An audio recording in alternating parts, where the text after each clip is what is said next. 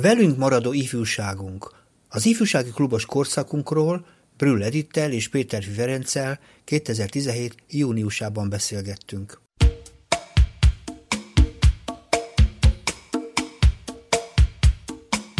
Minden hárman kollégák vagyunk itt a rádióban, és minden hárman valamely módon mégiscsak kötődünk ahhoz a témához, amivel ma e, kezdünk beszélgetni, ez pedig a klubos múltunk.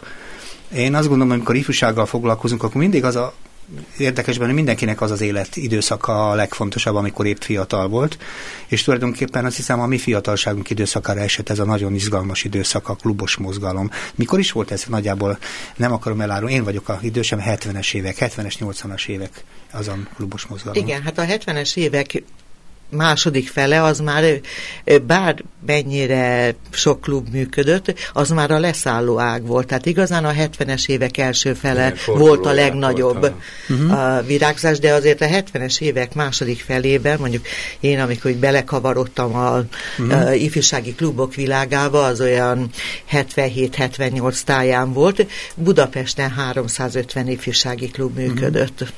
Én úgy emlékszem, összeszámolta valaki, 3000 fölött volt például Magyarországon a klubok száma akkor tájt, és ugye nehezen lehetett ezt adminisztrálni, mert rengeteg olyan klub volt, amit nem igazán formalizáltak. Tehát ilyen, ilyen kvázi kluboknak nevezném igazából most ilyen szaknyelven, mert formálisan nem kötődött sehova, se nem voltak felelősei, főnökei. Hát, hát azért kötöttek. Igen, de azért kötöttek, Persze. mert ugye ne felejtsük el, hogy a legtöbb ifjúsági klub, vagy nagyon sok, most én nem tudom ezt számszerűsíteni, a KISZ égisze Igen. alatt működött.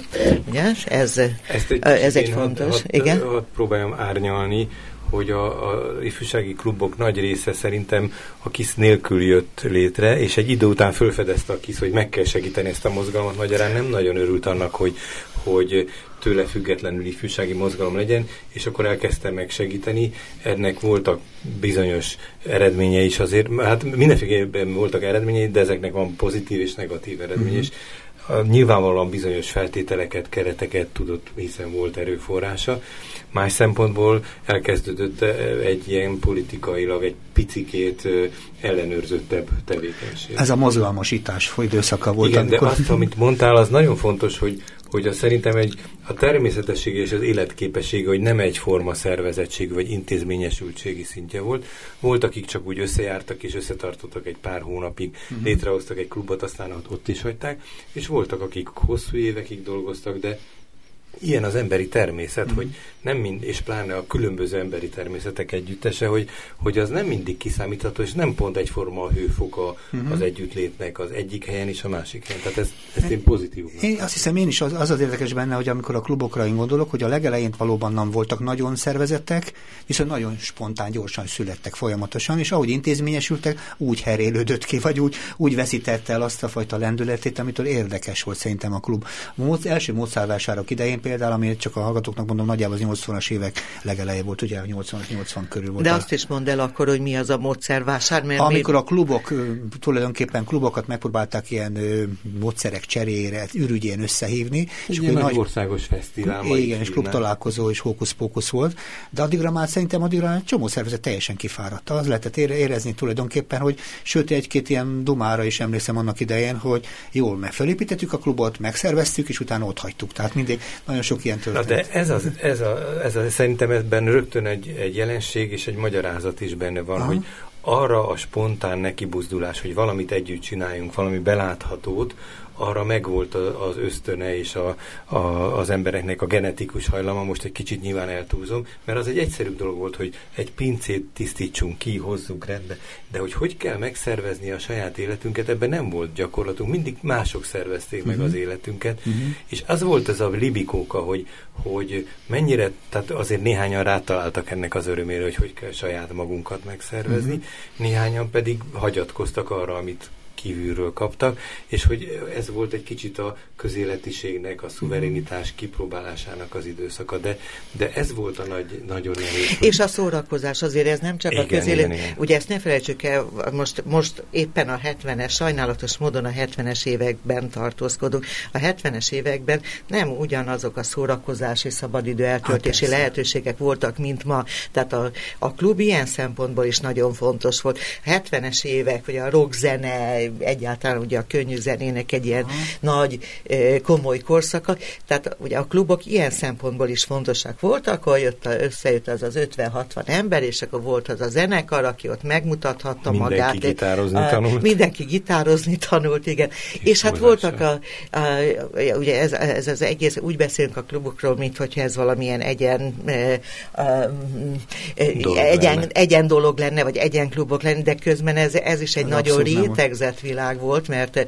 ugye egész más volt vidéken a, a szerepük, a helyük a, a, az ifjúsági, mint például Budapesten, ahol Mondjuk üzemekben, gyárakban, és a nagy egyetemi klubok, uh-huh. hát ez az, ugye, tehát mindenki emlékszik a Várklubba, később Várklubra, új Várklubra, az R-klubra, az E-klubra, a, a, a, amik inkább szórakozó helyeknek voltak tekinthetők, de nem teljesen, mert uh-huh. az mhm. R-klubban nagyon komoly kulturális eh, élet zajlott. Tehát, Sőt, a fogalom nem felfedeződött, és megjelentek olyan klubok, mint a Kossuth klub, ami klasszikusan nem klub már, hanem egy ilyen, egy ilyen ismeretterjesztő, ismeretbővítő, ilyen tudomás gondolkodó, de mű, mégiscsak művészeti művelődés. Mi, mi most csak a klubok, ugye Igen. egyszerűség kedvéért azt mondjuk, hogy klubokról beszélünk, de mi a most az ifjúsági klubokról így beszélünk, van, így van, így van. és sokfajta klub létezik. Sejtelen kisajtították a fogalmat, csak aztán megjelent a fogalom ilyen általánosítem, hogy Feri. De ahhoz hadd kapcsolják vissza, amit Edith mondott, hogy nagyon érdekes, hogy a klubmozgalom mint egy új önálló öntevékenységet már uh-huh. valahogy lopva, vagy, vagy nyilvánvalóan magába uh-huh. hordozó dolog mellett megjelent a, a szórakozást is segítő beatzene, amikor először persze angol dalok voltak és Beatles, és nem tudom kit utánoztak uh-huh. és játszottak, de egy idő után elkezdték magyarra fordítani majd a saját dalaikat magyar nyelven. Uh-huh. És a magyar nyelven énekelt dalban persze fontos volt a szerelem, csalódás, minden, de abban már üzenetek jelentek meg, és egyszerre találkozó, ez is egy másik önkifejezés volt, és a, a zenekarok mellett is létrejöttek sleppek, kis csapatok, amelyek a zenekart követték mindenhova, és a két dolog összetalálkozott. Sőt, mondanám, mondanám a harmadikat is, ez pedig az amatőr mozgalmak. Amikor megjelentek az amatőr színházak, és egy csomó olyan történet, ami ugyancsak az önkifejezés harmadik formája, ami természetesen tele volt egy rakás kritikával, pláne a módszereket, illetően meg ugye mindenképpen a hagyományos színházhoz képest eltérő módszerekkel, de próbálták valahogy a gyerekek megfogalmazni. De mind a három elemben megjelent valami olyan, olyan egymás kereső, ilyen egymás társaságát kereső valami, és akkor klubot nem abban az értelemben uh-huh. fogalmazom, hogy milyen szerveződés.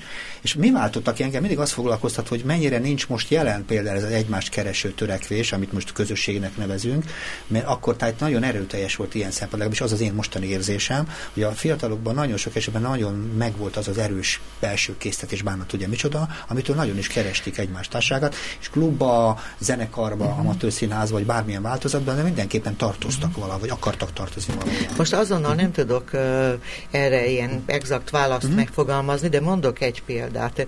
Én a, a, az első klub, aminek a uh-huh. tevékenységében én úgy erőteljesen részt vettem, egy pár évig voltam a vezetője is, az itt volt a 11. kerületben a Fehérvári úton egy gyárnak az ifjúsági uh-huh. klubja volt ez, amiért mi nagyon komolyan megküzdöttünk, mert akartuk, hogy legyen, nem volt hova járni. Uh-huh. A, ebben a gyárban vidéki fiatalok is dolgoztak, mert volt a, ennek a gyárnak vidéken két, ez egyik Szabolcsban a gyáregysége. Uh-huh. És mivel nem volt elég munkaerő itt Budapesten, vagy olyan munkaerő, aki oda kellett, akkumulátor edényeket gyártani, ugye ez egy elég e, kemény Emberes munka feladat. volt, hát nagyon, a, és akkor Kisvárdáról hozták ezeket a fiatal fiúkat, uh-huh. a, akik megérkeztek tulajdonképpen egy betanított munkára. Gondolom, a munkásszálló laktak, kaptak uh-huh. munkásszállót, nem is messze, ott éltek. Nem ismerték Budapestet, nem ismerték a városi életnek, a, vagy a nagyvárosi életnek a kultúráját, vagy uh-huh. hogy mondjam, uh, és szabad ide, hát egészen ilyen lélekfacsarom még most is nekem, hogyha visszagondolok, hogy szabad idejükben, amik volt, három műszakban dolgoztak egyébként, kimentek a déli pályaudvarra, és nézték a vonatokat. Uh-huh. Na most el tudjátok képzelni, hogy nekik mit jelentett, hogy egyszer csak lett egy klub, és oda járhattak, és együtt voltunk, beszélgettünk, biliárdoztunk, uh, táncoltunk, mikor mit.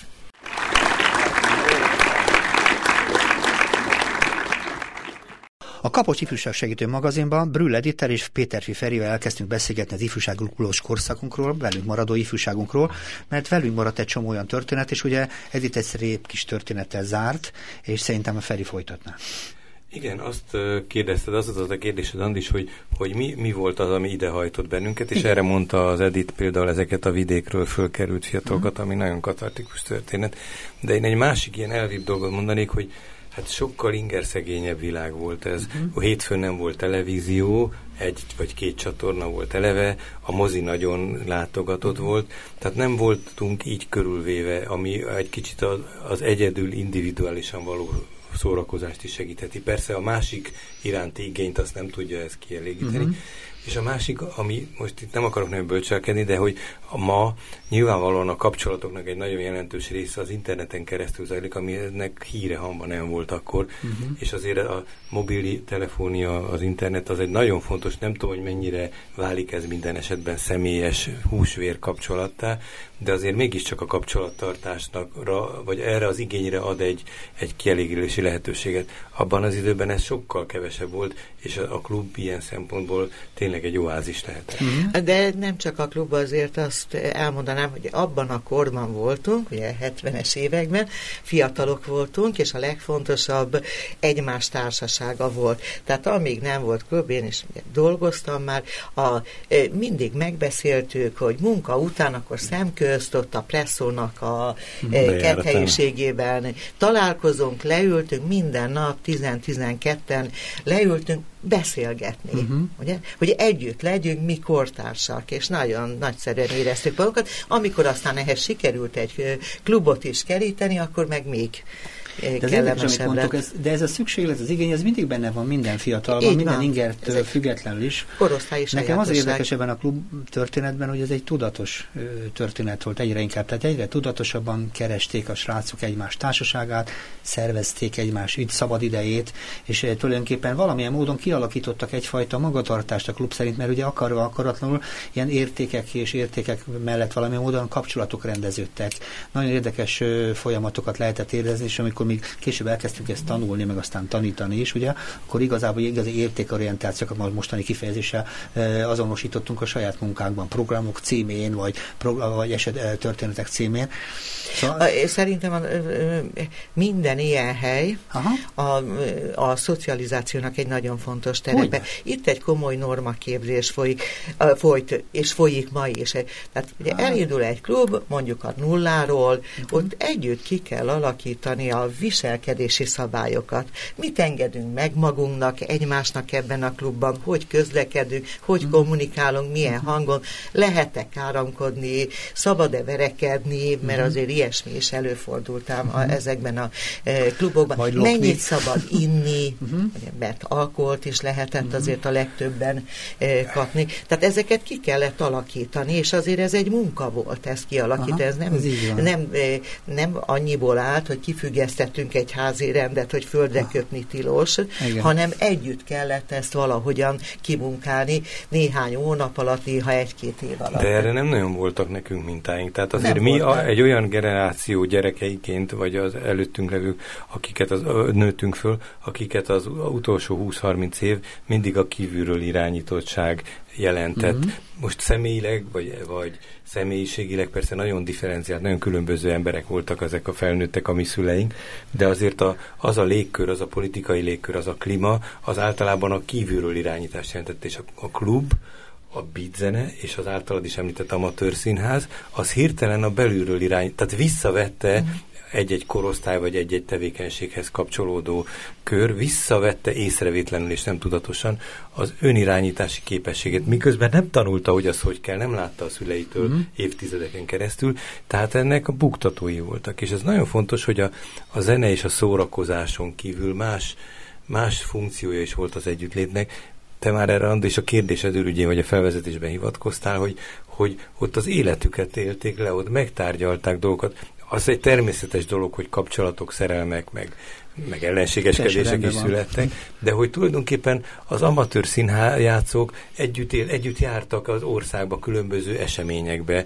eh, eseményekre, és tulajdonképpen fölé, és egy idő után már nem ez a fő témánk, de már nem klasszikusokat játszottak, amelyekben néha beleírták a magyar, vagy a saját történetüket, hanem már maguk, a maguk életét játszották le a darabjaikban. Tehát, hogy nagyon erős hatása volt, és arra is, hogy hogy élnek együtt, amiről, amiről beszéltek, uh-huh. hogy milyen megegyezések vannak, ezt most normáknak nevezzük, hogy hogy hogy kell mm, hűségesnek lenni, vagy hűtlennek, hogyha valami igazságtalanság van, kiálljunk egymásért, vagy nem. Ha valaki bajba került, tehát a szolidaritásnak a lehetőségeit ezek a találkozások megteremtették, és kitalálta a korosztály, mert mindenkibe feltehetőleg azért ez bele van egy kicsit genetikailag programozva, uh-huh. hogy, hogy tudjon ö, ilyen összefogó, szolidáris, uh-huh. együttműködő lenni, és, hát, és akkor egymásba, szóval az elkezdtek összekapcsolódni a kis életszigetek, valahogy össze, összekötődni. Uh-huh. És a szabadság, tehát, ami, tehát ez az önirányítás, hogy meg lehetett élni abban az egy-két órában, különösebb kontroll nélkül, uh-huh. biztos voltak azért kontrollok, tehát Na, én ezt nem állítom, de nem feltétlenül tudtunk róla, hogy uh-huh. vannak ilyen kontroll. Egymás között voltunk, és uh-huh. szabadnak érezhetünk. Érdekes, amit mondtok, mert megjelenik két termék. Az egyik a közösség fejlesztésnek egy személyes, generációs terméke, tanultunk egymástól közösséget létrehozni, ez furcsa módon előtte senki nem tanított erre. Másik megjelent az ifjúsági kultúra, mint termék, most rossz értelemben és meg jó értelemben is mondom. Rossz, a, rossz hallani ezt a termék szót, de, de értem, amire De hát abban értem a következmény, akkor fogalmazok másféleképpen. Kétfajta következmény jelent meg, hogy egyre több ifjúsági típusú, hogy tetszik, kulturális, hogy is mond, megjelenés volt a nyilvánosság előtt, tehát megjelentek a zenék, megjelentek a divatok, megjelent egy csomó olyan fajta vonulat, ami tulajdonképpen mert számolni kellett a felnőtt társadalomnak, és a másik pedig, hogy megjelentek ezek a összekapaszkodó szerveződések következményként, ami elő vagy utóbb gondot is kezdett okozni. Tehát ez az egészben az nagyon érdekes, hogy azt érzékeltem legalábbis, hogy megijedt a döntéshozó, és elkezdte megszervezni. Hatalomra ha igen, igen, a döntéshozó, most általában nevezem az összes szereplőt, megpróbálták megszervezni, és azt arra emlékszem, hogy, hogy megpróbálták a klubot a rendszerbe foglalni, aztán voltak a budapesti szervezettségük, aztán országos klubtanács is jött létre, arra emlékszem, és akkor szabályok voltak, olyan irányelvek voltak a klubra, hogy mit kellett betartani, és mit nem. Nem találkozatok ezekkel? Hát én a fővárosi klubtanács egyik tagja voltam, úgyhogy én abszolút tudom, hogy uh, miről beszélsz. is. Uh, igen, azt nem, arra nem emlékszem, hogy voltam, mert országos klubtanács. Igen. Uh, Úgyhogy tényleg voltak ilyen irányelvek, se egy sort nem tudnék felidézni mindebből, de volt más is, hát például ugye legyen profi ez az egész klubélet, legyen, képezzük a klubban dolgozó embereket, a klubvezetőket. Kialakult például a klubvezető képzésnek a rendszere, amit én nem is tudnék egyértelműen elítélni, most szeretném jelezni, hogy a nálam néhány évvel idősebb Péterfi Ferencet én klubvezető képző tanfolyamon ismertem meg, mert a Feri engem tanított, ő erre nem emlékszik, én emlékszem. Tehát innen a, igen, innen a, a mi ismerettségünk. Uh-huh. A, és ez mondjuk nem volt rossz, e, hogy volt ilyen a, képzési rendszer, mert e, azért eléggé eszköztelenek voltunk, és valami kis kevés eszközt kaphattunk így a uh-huh. kezünkbe, de a legtöbb mindent azért tényleg saját kárunkon e, tanultuk meg, én emlékszem az első ilyen ifjúsági klub, ez, ez a bizonyos gyári, a, tudtuk, hogy lesz, elkezdték ott a pincét kiganajozni, meg helyrepofozni, és minden, uh-huh. és akkor mi elkezdtünk készülni arra, hogy végre hát, lesz az a klub, amit mi, amiért mi annyit küzdöttünk, és annyira akartuk. Uh-huh. Egy éven keresztül készül, volt egy évünk, egy évig újították fel, volt egy évünk. Minden héten rendszeresen összejöttünk, találkozunk, és terveztük, hogy mi lesz. Uh-huh. Kérdőíves felmérés felméréseket végeztük, teljesen ilyen rendesen. Tudományos, e, tudományos alapon megterveztük, mondanom sem kell, hogy a 80%-át ki lehetett a nagy munkának dobni a fenébe, mert e, te, de hát ezt is meg kellett tanulni, Igen. hogy mit hogyan lehet e, csinálni. De hát nagyon érdekes volt maga a, mm. a, a, készülési folyamat, hogy mennyire vettük komolyan, aztán e, kik szálltak be, hogy szálltak be, kik voltak a pot, mm. potyautasok, nagyon érdekes volt. Tehát és egyébként a klubvezetés, meg az ifjúsági klubmozgalom a, a, a közművelődés számára rengeteg szakembert biztosított. Termelt, Nem ott váltak uh-huh. szakembereké, de ott oltódtak be a közösségi művelődés uh-huh. iránt. Uh-huh. Úgyhogy onnan na- nagyon sokan érkeztek uh-huh. ebbe a világba. Két dolog is eszembe jutott, az egyik már nincs előtt bennem, de hogy hogy az is nagyon fontos, te e, mondtad ezt a kulturális közművési dolgot, hogy nagyon sokszínű volt ez a dolog. Tehát ebben a sport, a film, a színház, a, mhm. a környezet védelemnek a minimális nyoma, a tudomány, az ismeretterjesztés kapcsán megjelent. Tehát, a népművészet és igen, azt, a kézművesség. Igen, és eszembe nagyon komolyan. A, ami a nagyon fontos szerintem nem is annyira, hogy mi jön ki a csövön, tehát hogy mi lett a termék, ha már ezt a szót használtad, hmm. hanem a folyamat, ami közben az hogyne, emberekkel hogyne, történik. Hogyne, hogyne. Szerintem ez volt az egésznek, és ma is ez a legfontosabb minden közösségi. Én azért használom a termék szót, mert nem fontos, tehát a, inkább a folyamat, hmm. egyetértek maximálisan vele. Olyan sokat edzettünk itt egymáson, most elég vicces, most nevezük ezt azért a mi generációnk, a mi történetünknek. Tehát azt hiszem, aki onnan kijöttem, te is azt mondtad, ezek tényleg olyan fajta beoltott emberek voltak, akiknek mindig is a társaság, vagy a közösség, uh-huh. vagy a kollektív, vagy a csoport, tök mindegy, melyik szót használjuk, az természetes része volt a munka Azért nem misztifikáljuk szerintem. De én nem misztifikálom. De úgy érzem én, hogy sokfélék volt. Lettek ilyenek is közöttünk, meg más milyenek is. Tehát, hogy nem egyrészt nem gyengébb a mai minőség nem ilyen tekintetben, a potenciál nyilván benne van, de volt egy csomó mindenkinek jó esélye, hogy ezt elsajátítsa, de nem mindenki. Én azt mondom, az a szempont jelent meg, ami előtte sose volt, aztán lehet, hogy utána, sokaknál, hogy hát az a fajta, nem volt, a, nem volt olyan társadalmi környezetünk, most lehet egyszer is, ami megjelent a kollektív, amihez képes viszonyítól lehetett. Azt lehetett, hogy nem fogadom el a többiek akaratát, vagy manipulálom, hát akkor tájt jelent meg egy csomó manipulációs módszer a, a klubok környékén, hogy hogyan lehet egy klubvezető megválasztani. Azt a klubvezetőt megválasztani, a többiek nem, nem akarnak. A többiek nem akarnak, és ez akkor egy csomó... Nem ismeretlen ez a dolog. Én mondjuk, a, amit az egészben a legfontosabbnak tartok, Igen? hogy a infrastruktúrához lehetett jutni az együttléthez. Az biztos. A, és úgy gondolom, hogy ez minden generációnak járna. Tehát a, nem tudom, hogy most a mit itt a 2010-es éveknek a fiataljai hogy jutnak infrastruktúrához. Szüleiken keresztül szerintem, Igen. közvetlenül nem Igen. nagyon. De... Mert e, szerintem ez fontos, hogy én ezt még úgy tágítanám, hogy még nem is biztos, hogy egy fedelet jelentő, hanem terek, közösségi terek Igen. jöttek létre, lehet, hogy ez szabadtéri, uh-huh. ahol találkozni együtt. Le, uh-huh. Tehát a közösségi tereket maguk programjával tölthették ki. Uh-huh. Ez nyilván nagyon differenciálatlan mondat. Tehát volt, aki nagyon irányított volt, volt, aki Igen. nagyon rászorult, hogy mindent megmondjanak, de mégis többnyire megjelent, egyre dinamikusabban megjelent a saját akarat, vagy a saját közösségi uh-huh. akarat, a külső irányítás mellett vagy azzal szemben. Igen, csak engem az is foglalkoztat, mert ugye ez mondjuk közös generációnkról van szó, hogy ti hogy vagytok ez a klubhoz, mert ugye ti is az a generáció vagytok, akiknek, akiről beszélünk, mert tehát a, a, a hasonló korosztályok. És ti valahogy milyen szempont mégiscsak a vezetői lettetek, vagy valamilyen módon irányítói, tehát ez mi, mi, mitől? Hogy lettetek például azok, te például, vagy te? Hogyan lettél ebben az értelemben kiválasztódott például? Hogyan lettél te klubvezető, vagy hogyan lettél te klubvezető? Most én tudom, de inkább megkérdezem. Akkor segíts, mert én már nem nagyon emlékszem, de akkor mondok egy nagyon triviális példát.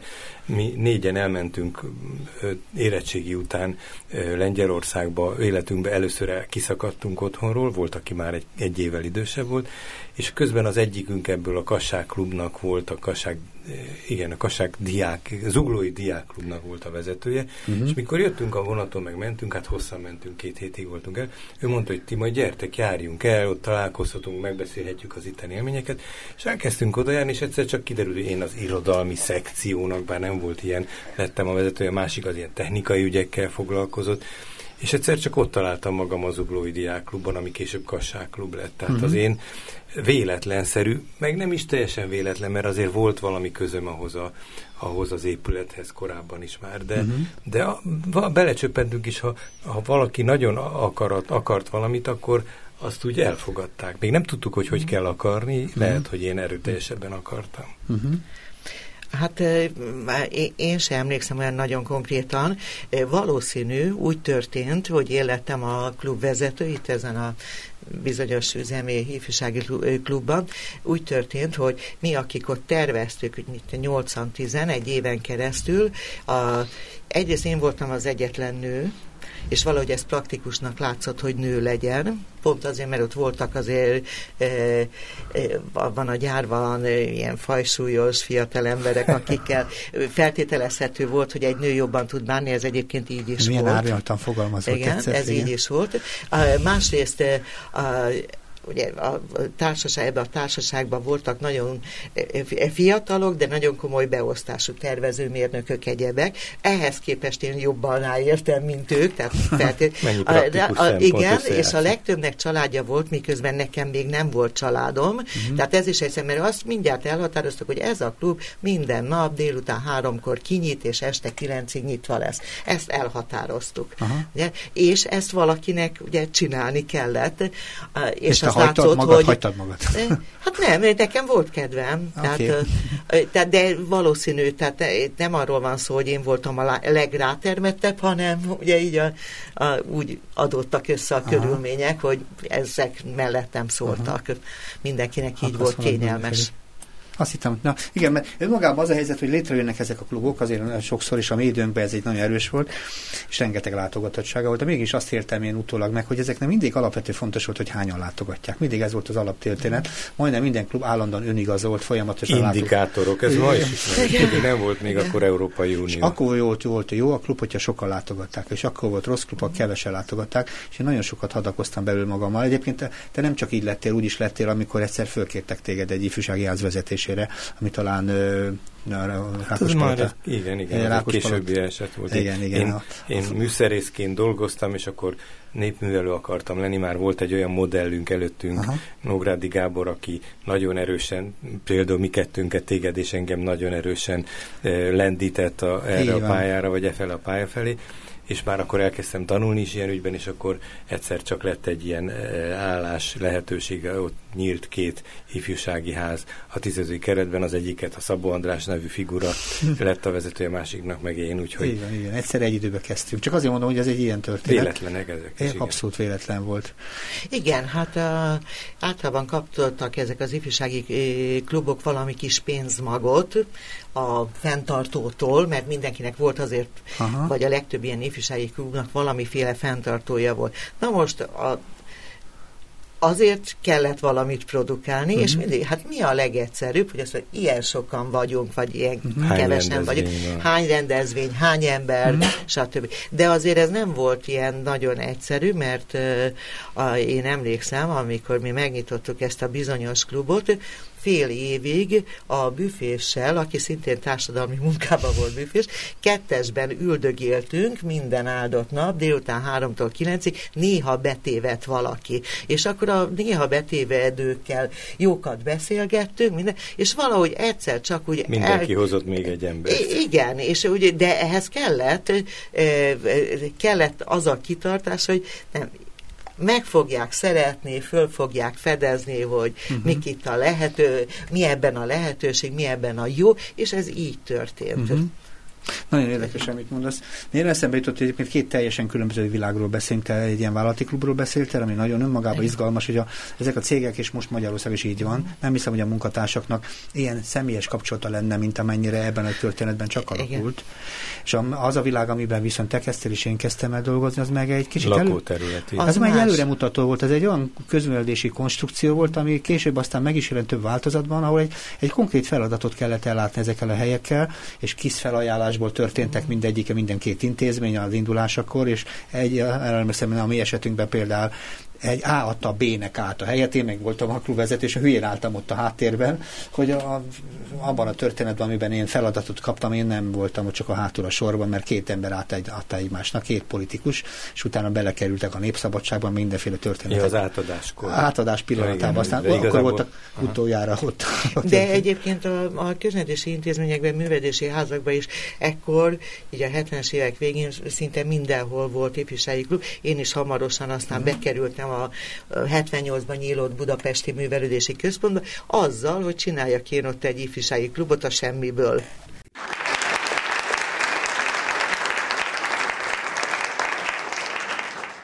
A Kapos Ifjúság magazinban uh, tulajdonképpen egy nagyon izgalmas történet az ifjúságklubos korszakunkról, ifjúsági klubos korszakunkról kezdtünk el beszélgetni, velünk maradó ifjúságunkról Bürül Edittel és Péterfi Ferenccel, csúszik most már a magyar elv nálam, és összeraktuk tulajdonképpen azt, amit egyébként nehezen összerakható az emlékeinkből azt, hogy tulajdonképpen a 70-es évek magasságában nagyon izgalmas mozgásoknak voltunk a részesei, talán nem is mondanám.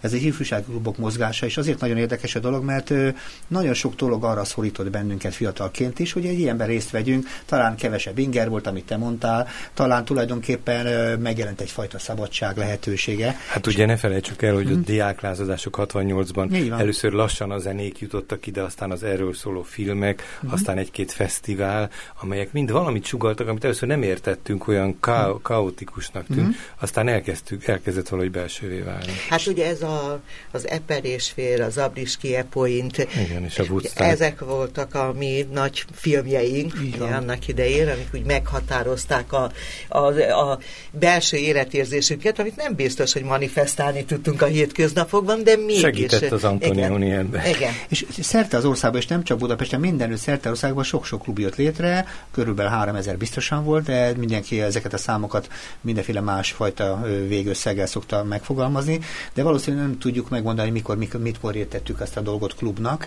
Tényleg az, hogy ezek a fiatalok összejártak, a velünk együtt lévők összejártak, és volt egy csomó kötelező kör, aminek meg kellett felelni, ha vállalati klub volt, vagy egy kézklub volt, vagy egy művelési házban tartozott, de egy csomó szabadságfaktor volt benne, amitől lehetett kibontakozni, és lehetett csinálni, amit lehetett csinálni. És nagyon fontos, hogy uh-huh. kialakult egy társadalmi tudás, hogy uh-huh. egy csomó mindent Van. látszatra nem lehetett csinálni, de azt tudtuk, hogy ha úgy csinálunk, mintha a, a, egy kicsit, akkor utána megteremtjük azt a szabadság területet, uh-huh.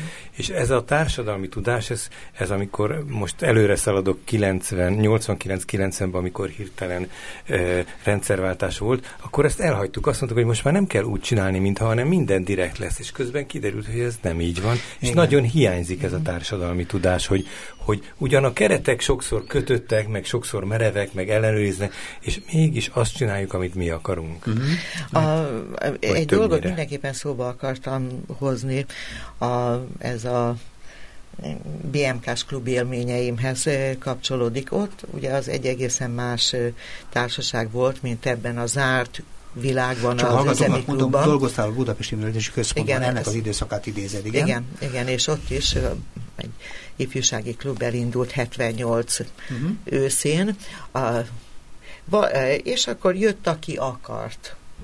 És valahogy úgy verődött össze ott a társaság, ilyen kis, kis klikkekben, bandákban érkeztek, ilyen négy-öt legfeljebb 6-8 fős csoportokban, és akkor belőlük alakult ki. A klub soha nem lett annyira homogén és összetartó, de évekig. Mint a vállalati klub, Igen, mint a vállalati, ugye, mert más volt a... Hát, na és ott megjelent egy olyan probléma, ugye 70-es évek végén vagyunk, ami a, ugye a droghoz kapcsolódik. Uh-huh. De a 70-es évek végén ez nem volt olyan egyszerű dolog, mert ez egy büntetendő cselekmény volt. Nem lehetett róla beszélni. Nekem például ez e, óriási problémát jelentett, amihez e, senkivel nem tudtam megvedni, nem volt kivel beszélni, senkinek nem mondhattam el, hogy létezik ez a probléma, mert akkor azonnal ugye annak a gyereknek baja esett volna, de minimum kitiltották volna, és, és ezt én nem tartottam megoldásnak, hogy ő a, a, e, onnan ki legyen tiltva, és nekem, én, én semmit nem tudtam erről, hogy mit lehet tenni, azon túl, hogy beszélgetünk, de hát a, hogyha valaki, ugye a 70-es évek végén elsősorban a gyógyszerezés ment, és a ragasztózás, ugye a technokol. Igen, igen. A, ez, igen, ez, a, igen, ez volt a 70-es évek végén, amivel én találkoztam, tehát ilyen keményebb mm, drogok még nem voltak. Mondasz. És ez egy, na, én ezt nem is, tehát ez nekem ilyen szempontból egy kudarc volt, mert nem is tudtam csak egyet tudtam azzal a cseki eszközzel, meg a fiatal korommal, hogy eh, nem szabad elárulni őket, mert az a legrosszabb megoldás, hogyha ők nem lehetnek Föladni, ott, nem, a, lehet eh, nem lehetnek ott a klubban, de igazán azon, hogy beszélgettünk, a, nem volt semmi eszközöm, amivel se, és nem volt segítség. Hát itt nem, nem nagyon akarom leszólni a mai világot, de Igen. lehet, hogy ma is ma sincsen sokkal több, vagy a legfontosabb eszköz ma is az, hogy beszélgetni velük, leülni. Nyilván hát. vannak mindenféle elterelő és egyéb eszközök, uh-huh. de ez a legfontosabb, amire a józan paraszti észből te magad rájöttél. Szerintem ez, ez az egyik legfontosabb. Ez de Andris nyugodtan cáfoljál, mert ez jobban Az én mostani későbbi munkámban is sokszor megjelent a kábítószer, mint problematika, és így van, valakivel szót értenek, egy ilyen helyzetben van, az a legfontosabb. Odafigyele valaki rá, Igen. meghallgat. Mert elszigetelődnek ilyenkor az emberek, elmagányosodnak, az összes rémületük, önutálatuk mindegy egy ilyen fajta sűrű rossz érzésekbe torkol, kell velük beszélgetni. Ez nem oldja meg teljesen, de a biztos, hogy ilyen szempontból segít abban, hogy történjen a változás más. Mondjuk ki, Andris Brül, Edith jól reagált erre a társadalmi hát problémára. azért ez nem, lehet, hogy valamennyire volt. igen, de azért azért láttam tönkre menni egy-két fiatalt. Tehát aki, aki tényleg tönkre menni, akinek az életében, ha nem is láttam a halálát, de láttam, hogy mi a vége. Tehát, a, a klubok behozták igen. azokat a problémákat, amelyek a társadalom az ifjúságban feszültek. Tehát az teljesen egyetértek veled. Nem csak a drog, hát végül is a mi történetünk, a te egy, meg én is, hogy nagyjából egy olyan kerületbe kezdtünk el dolgozni, ahol egyébként is a frissen betelepülők, meg, a, meg, meg, a, meg az a régiek közötti kom, feszülő mhm. konfliktusok, hogy megjelentek a mostanában ilyen hátrányos helyzetnek szokták fogalmazni, akkor tehát nagyon nehéz társadalmi rétegeknek a szereplői, a, a cigány családok, a betelepülő nehéz vidékről fölérkező családok, majdnem mindegyikének a gyerekei, meg a helyi, helyiek mhm. közötti feszültségek elég kemények voltak. Ez a te idődben is így volt, meg a mi időnkben is. És a klubok úgy nem csak a, azokkal a feladatokkal küzdtek meg, ami, amiről mi itt beszéltünk, hanem olyanokkal, amivel később se igazán könnyen találták meg a szociális ellátás rendszerében a megoldásokat, a válaszokat. Így van? De azért szembe kell ezzel nézni, ma is ilyen, hogy, hogy ezek olyan nagy társadalmi problémák, hogy egy intézményrendszer vagy egy hálózat ezt nem tudja megoldani. A klub valamit hozzá tudott ehhez tenni. Sok mindent uh-huh. hozzátett, nem akarom túl dicsérni, uh-huh. de, de nagyon fontosak ezek. De ehhez nagyon sok mindenkinek az együttműködésére Ugyan. kellett volna, hogy sor kerüljön az orvosok, a rendőrség, a, nem volt még akkor ilyen ifjúságpolitika ezen túl, vagy túl, túl inkább a vagy hagyományos, a hagyományos volt, politikának igen? a a dik, diktátum, aztán máshogy ment, ez ilyen ideológiai mm-hmm. politika volt. Tehát ugye az iskoláknak, a gyerekintézményeknek, szóval itt nagyon sok szakterületnek és intézménynek kellett volna együttműködni. Egyik ebből, és az a, az a baj ilyenkor, amikor majdnem összeroppan, mert magára rántja az egész problémát. Igen. És hogy ez nagyon jellemzően kiszolgáltatottá vált a klub, az összes probléma hirtelen be, beszívásától. Uh-huh. Most ezt nem akarom ilyen drámaként lefesteni, mert egyébként nagyon jól éreztük magunkat, meg valami kiutakat azért mindig találtunk, de szerintem, amit te mondtál, Edith, az, hogy a odafordulás, valakire ráfigyelés, mindenféle nagyon komplikált szakmai ö, bravúr mellett ezek a legfontosabb elemek ma is ilyen nagyon hétköznapi. És a mai nap is hiányoznak. Tehát az a helyzet, hogyha azt mondom, hogy ma minden szakma mellett valahogy erre a dologra való figyelem egy kicsit, mintha nem lenne meg. Tehát amikor a, keresünk a klubban a párhuzamot, azt hiszem, az egy nagyon fontos dolog, hogy ez ingyen van, hogy valaki szabadon tudjon valakivel beszélgetni, és ez a fajta nagyon természetes beszélgetés, kooperáció, ez elképesztően fontos minden közegben, és szerintem a mai világ sem képes szót érteni egymással, különböző felfogású emberek nem tudnak szót érteni, és hát igen. És akkor, ha egy kicsit már ezt így hoztad, akkor szinte érintetted, vagy én úgy belelátom az érintést, hogy, hogy tulajdonképpen mi egy szabadságot éltünk ott, meg soha Igen. nem mondtuk ezt olyan nagyon ki, meg ilyen cizelláltan nem beszéltünk erről, de ez egy nagyfokú szabadság volt, és ezzel valahogy elkezdtünk megtanulni élni, és az a kérdés, hogy a mai generációnak megvan-e valós, valóságos szabadsága van abban, hogy, hogy megtalálja a saját útját. Nem nagyon mesterkért, nagyon sok mindenki által manipulált szabadsága van. De ha ezt keresünk, akkor azt mondom, hogy abban az időben, amit most éppen beszéltünk, az Edith is mondott, meg te is mondtad, megjelent a tét. Tehát nem csak a szabadság volt az érdekesebb a dologban, mert ez teljesen, az is nagyon jó mindenkinek, hanem megjelent a tét, hogy nem mindegy, hogy mit csinálunk. Tehát nem mindegy, hogy mit csinálunk, mert ugye te azt mondtad, hogy nem lehet csak úgy elküldeni valakit, mert annak a következményét nem akartad vállalni. Tehát megjelent a dologban az a, fajta, az a fajta felelősségérzet, ami, ami tulajdonképpen ez a munkához még társult. Tehát én szerintem ott lehet érdekességet, párhuzamot keresni, és ott keresni a mostanit is, hogy megkapják el mai a fiat, mai emberek nem csak a közösségi teret, hanem azzal kapcsolatos tétet, mozgásteret, úgy tetszik, azt a lehetőséget, amitől egy csomó program nagyon jól működött a klubok történetében, egy csomó már hamar megszűnt. Arra, ki, kiürült, manipulálták, arra gondolsz, hogy, hogy, hogy elhiszik-e, hogy a saját felelősségükké válik ez a dolog? Erről beszélek, erről beszélek. Ami azt jelenti, hogy e, arról beszélek, hogy ennek a történetnek aztán kicsiszolódott egy csomó képviselője. Tehát most nem csak azért, hogy te jelen vagy ezen a történeten, egy csomó ember benne maradt a szakmában, te is azt mondtad, hogy megjelent a klubok története. Hát de ha valakiből építészmérnök lett, vagy nagyon jó mhm. agrárszakember, az pont olyan fontos. Persze, mert az, annak a saját környezetében társas kapcsolatokat kell a Igen. munkához, vagy valami máshoz. Vagy ha falu van, akkor a faluban De én szervezni. sok ilyen emberrel beszélgettem az elmúlt időben, mert most nem csak erre a műsorra készülve talán ilyenekkel foglalkozom, hogy ilyen emberek folyamatosan megőrizték a klubból ezt a felelősségérzetet, ami tulajdonképpen szerintem egy demokratikus alapérték, nem tudok jobbat mondani, hogy a környezetért vállalt felelősség az egy elképesztően fontos többlet, ami előtte nem volt a klubokból jött szerintem legalábbis. És ez baromi nagy felelősség a, a, a kívülről irányítottság, vagy annak a szándéka, mhm. bármilyen erő is akarja ezt, hogy nagyon erősen irányítani akarja, uh-huh. az ugyanis ezt pont ellopja, elveszi, kirabolja egy generációtól uh-huh. ezt a felelősségtudatot, hogy kívülről akarja, uh-huh. és aztán annak meg is akar már felelni. Uh-huh. Nem tudom, itt te meddig voltál végül is ebben a klubtalásban, hát kérdezem. És hát, hogy szűnt meg? Hogy szűnt meg az, az egész dolog? Hogy lett vége? Hát most nagyon pontosan nem emlékszem, néhány évig voltam én a uh-huh. fővárosi klubtanás tagja, tényleg nem emlékszem, hogy voltam-e az országos klubtanás tagja. A, Hát először is egy idő után, ugye én is váltottam, tehát én ezt a ifjúsági munkát, hát uh-huh. valamennyire talán ki is öregettem, tehát a klubvezetést én egy olyan úgy 31-2 évesen azért abba hagytam, mert uh-huh. akkor már nagy volt az életkori különbség, tehát egyre fiatalabbak, az nem olyan volt, mint az üzemi klub, ahova azért 40-50-esek is, meg még 60-asok is lejártak, és nagyon uh-huh. befogadó volt, volt, ugye ott mindenki, ott nem voltak ezek a, a tehát nem volt ez a fajta gettósodás, hogy csak fiatalok együtt, azért zömében fiatalok, de azért jöttek csak az irodisták. Csak, az irodisták, uh-huh. csak a, nem, ugye ez egy kis falu volt az a gyár, azzal az 1200 emberrel, mindenki mindenkit ismert, mindenki mindenkivel uh-huh. jól volt. Ugye? Uh-huh. A, de ugye onnan én eljöttem, és ezt a másik klubot azért még csináltam tovább, de nőtt a korkülönbség, és uh, hihetetlen jelentősége van mondjuk egy 10 éves korkülönbség, tehát vagy mondjuk én 30 éves vagyok, sárnak. és a 20 évesek a, a hiába akkor ma már nagyon, tehát ma már elmondható, hogy egyáltalán nem ismerem a mai tizenéveseknek a világát, gondolkodásmódját, erre nem vagyok büszke, csak uh, megállapítom.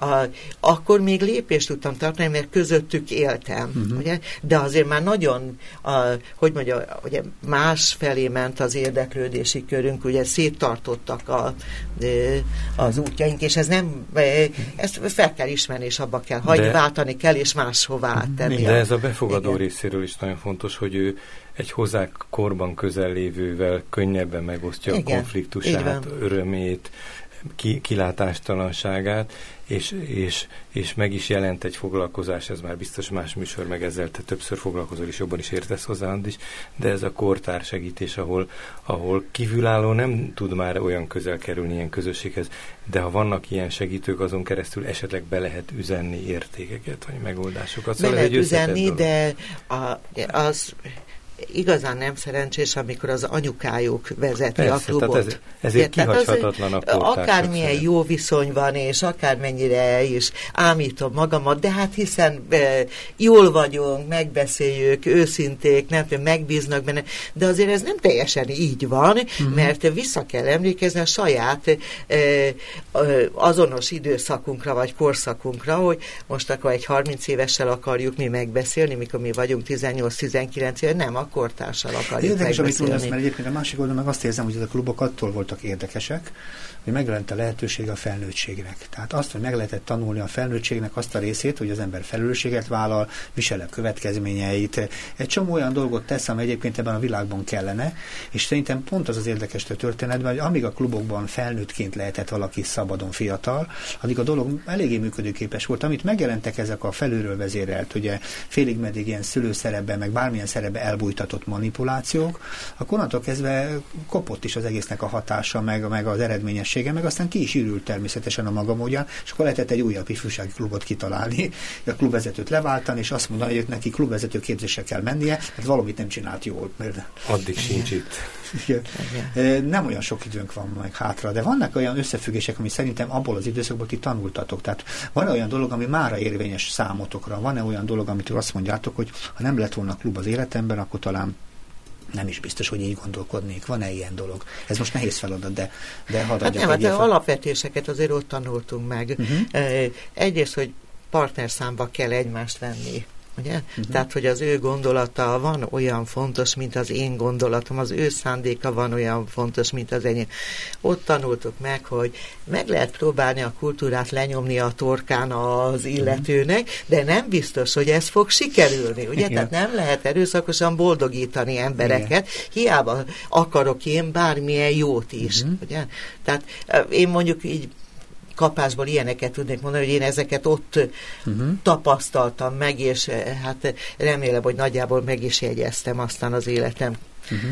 hátralévő szakaszaira. Én egy olyan családban nőttem föl, ahol viszonylag, nem mondom, hogy zord, de, de egy határozottabb, szigorú családi rend volt, uh-huh. és amikor 17-18 éves lettem, akkor eleresztett a család, mármint nem magamra hagyott, hanem hogy hagyták, hogy önállóvá legyek, és miközben életkorilag meg az iskolát befejezve, már a középiskolát, eljött ez a lehetőség. Közben kínálkozott egy másik hely, amelyik még ugyanezt kínálta, hogy azt csináljuk. Tehát az én számomra ez azért volt nagyon fontos, hogy a, hogy a, a önmagam kipróbálására, a, erre a felelő, szabadságra, majd később felelősségre, ezeket soha nem gondoltuk akkor, csak utólag nem magyarázzuk bele, de utólag fogalmazunk. Tehát ez egy fontos jelenség volt. Egy kicsit elvontabban egy másik tanulságot még hadd mondjak itt utólag, hogy, hogy azt találtuk az életünkben, és szerintem megint egy kicsit mernék már párhuzamot hozni a mai időszakkal, hogy nagyon sokan azt érdik meg, hogy meg se érdemes próbálni, úgyis kudarc lesz, mm-hmm. úgyse, fogok, úgyse fog sikerülni, úgyis valaki keresztbe tesz, megtiltja, besúg, valamilyen módon. Tehát a, a cselekvés hitében nem voltunk megerősítve, ezt ilyen tanult tehetetlenségnek mondják, a, a, amikor hivatalosan mondják, hogy berögzült az, hogy már egy elkerülő magatartás vált mindennaposá, és ebben az időszakban hirtelen egy új helyzet támadt az, az ifjúsági klub ürügyén, és ezeknek a más mozgalmaknak össze, időben összecsúszása ürügyén, mint mondtad, hogy színház, meg, meg beat zenét említettük, meg még mások is lennének, hogy, hogy, meg, hogy cáfolatot nyert az a dolog, hogy meg tudjuk csinálni, uh-huh. képesek vagyunk rá,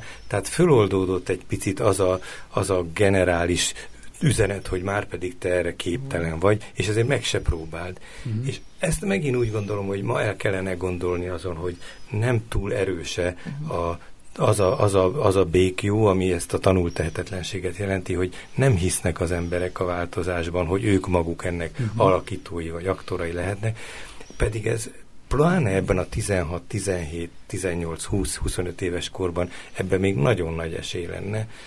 Nem tudom, hogy vannak-e igazi, őszinte eleresztések és szabadságok, amelyek ezt meg, meg Tehát az, az ö, ö, Feri ezt nagyon szépen mondta, én mondok valami sokkal egyszerűbbet, ugye, hogy társaságra, barátokra, segítőkézre, akolmelegre lehet szert tenni, és nem kell sokat tenni érte. Uh-huh. És ez borzasztó fontos, hogy az ember a, túlélje a legnehezebb napokat, vagy a legnehezebb, amik óhatatlanul előfordulnak. Akkor én is mondok egyet, hogy a szabadságot nem csak csináltuk, hanem éltünk is vele, tehát ebben az értelemben, tehát azért volt érdekes, azok mozdultak meg, azoknak van igazából visszaható élménye. Nagyon érdekes volt ez a beszélgetés, szerintem a hallgatóknak remélem egy ópának biztosan, de elfogyott az időnk, nagyon szépen köszönöm a beszélgetést, Brüll Editnek és Péter Fiferinek. Mi is jól éreztük veled magunk. Köszönjük a meghívást. Hallgassák csak tovább a civil rádiót. Köszönöm technikai közreműködését mai alkalommal Better Rolánnak, és Szabó András voltam. Viszont hallásra.